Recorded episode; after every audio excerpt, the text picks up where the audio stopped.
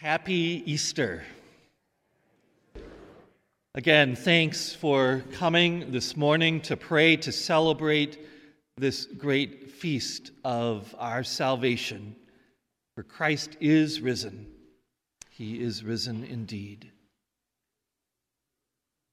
I love recalling every year on Easter morning the story of how the disciples were running back and forth Mary Magdalene had arrived at the tomb first, and she found it empty.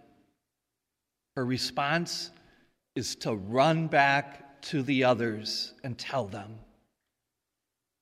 Peter and John, on hearing Mary's account, run back to the tomb.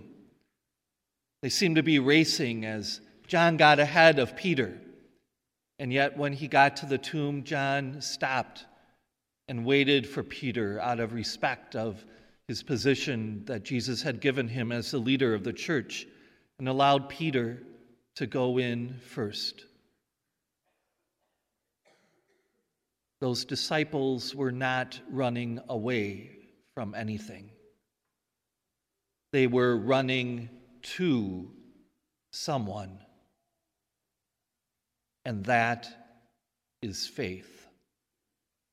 In the darkest hours, after their friend and mentor and Savior was crucified, they ran to him. They knew that there had to be more. They knew that Jesus would not abandon them, no matter how difficult it seemed. So they ran to the tomb, and their faith led them to the resurrection.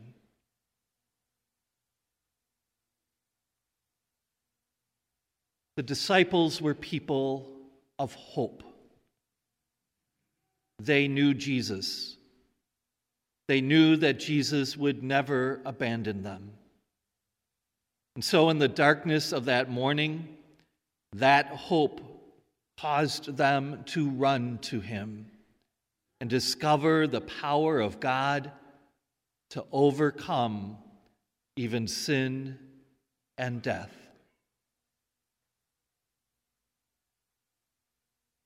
And what about us? Life can get rather dark for us as well at times. Other people start to lose hope. Yet for us as Christians, we are always people of hope. We know that God will never abandon us, no matter how dark it seems. We know that the power of God's love is greater than anything that sin and evil can throw at us. Our response as people of hope is to run to Jesus.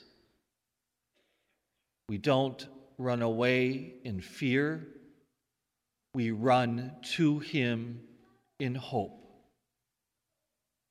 And we run to where we know He will be. Before He died, Jesus told His disciples one place where He would always be found. That place is here in the Eucharist. It's here in the Eucharist that Jesus gives us today what he gave us on the cross.